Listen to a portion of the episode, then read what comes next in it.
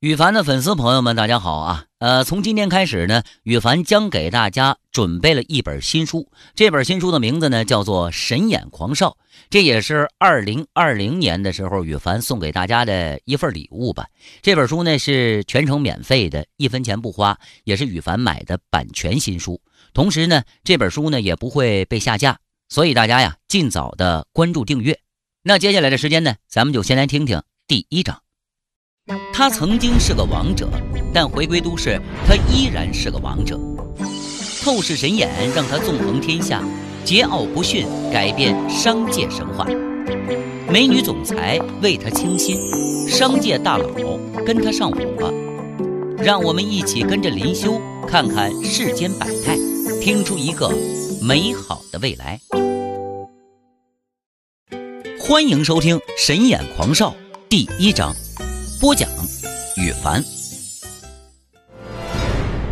华国一座秘密军事基地之中，一间会议室里边的大圆桌旁边，坐满了穿着墨绿色军装、神情肃穆的军人。正北的墙上挂着一块跟墙壁一样宽大的电子屏幕，屏幕当中啊。几十个穿着迷彩服、体型彪悍、肌肉扎实的特种兵正在围攻一名身材瘦弱、脸上一副玩世不恭神情的年轻人。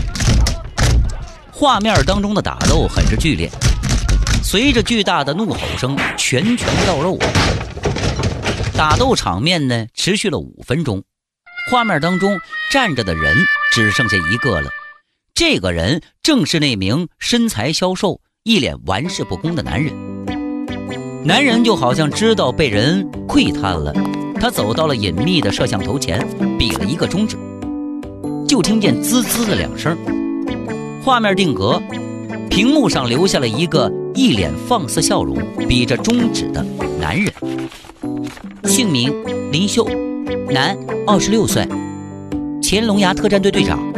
在一次金三角缉毒行动当中，违反军令擅自行动，一人刺杀五名国际大毒枭，毒贩手下二十八人，严重的违反纪律，行为极其恶劣。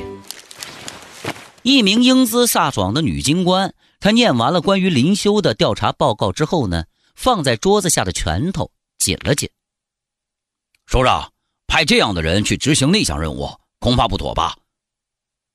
一名少将军衔的军官啊，朝着坐在首位的一名白发花花的老人问着：“不用多说了，我自有分寸。”老人从椅子上站了起来：“林修是我一手带出来的兵，对他，我比任何人都了解。”散会。说完之后啊，他抬腿走出了会议室。那名英姿飒爽的女军官紧随其后追了出去。探监室里边，老人坐在一张椅子上，旁边站着刚才的那位女军官。两个人对面坐着刚刚监控视频里边的那个男人。林修夹了夹手指，朝着老人一笑：“哎，老头子，先来根烟抽抽，要不然啊，一切免谈。”林修，你好好跟爷爷说话。为了保你，爷爷可没少费心思啊。老人身边的女军官啊，她有些懊恼的瞪了林修一眼。好了，景秋啊，这个混小子什么德行，爷爷比你更清楚。老人笑了笑，从兜里边掏出了一盒特供中南海，丢给了林修。林修抽出了一根烟，叼在嘴上，朝着女军官点了点头。你还愣着干嘛呀？点火啊！哼！女军官是娇哼了一声，不过看到老人笑盈盈的样子，并未阻止，她还是走上前去给林修点燃了这支香烟。要是让部队其他的人看到啊，冷面教官林静秋此时此刻这样的神情，绝对会大跌眼镜的。再者来说了，在天龙特战队。敢让林静秋点烟的，也就眼前这个男人了。别人抽个烟都得躲得远远的，被林静秋闻到一点烟味啊，少不了要进行一场百公里的负重越野。爷爷真的是太宠着这个混蛋了，这家伙也不知道给爷爷灌了什么迷魂药。林静秋帮林修点完烟之后呢，回到了老人的身旁，心中是一阵不忿。这一次你犯事儿，我给你揽下来了。老人看着吞云吐雾的林修，缓缓的开口：“虽然你以前立过不少的功，但是在部队呀，不流行将功抵过那一套。”林修吐出了一口淡青色的烟，他抬头看向了老人，神情有些不耐烦。“哎，老头子，你有话直说行不行啊？少跟我说一堆没营养的。有这时间呢，你出去上外边的公园，找个小老太太谈谈理想，这有多好？”老人被林修的一句话给逗笑了。“哼，你一个混小子，老子就不跟你扯淡了。”虽然这一次啊，我把你保了下来，不过部队你还是待不下去了，正好去东海市帮我一个忙啊！啊，帮忙？没错，去暗中保护一个人，通俗一点说呢，就是当一年的保镖。哎，拉倒吧啊，这事儿免谈，我可不去。让我一个龙牙特战队的队长去给人当保镖。一个小小的东海市市长也没这么大牌面啊！哼，这是被保护对象的资料。老人将一沓资料递向了林秋。我都说了，我不。林秋说话说到了一半，突然之间愣住了。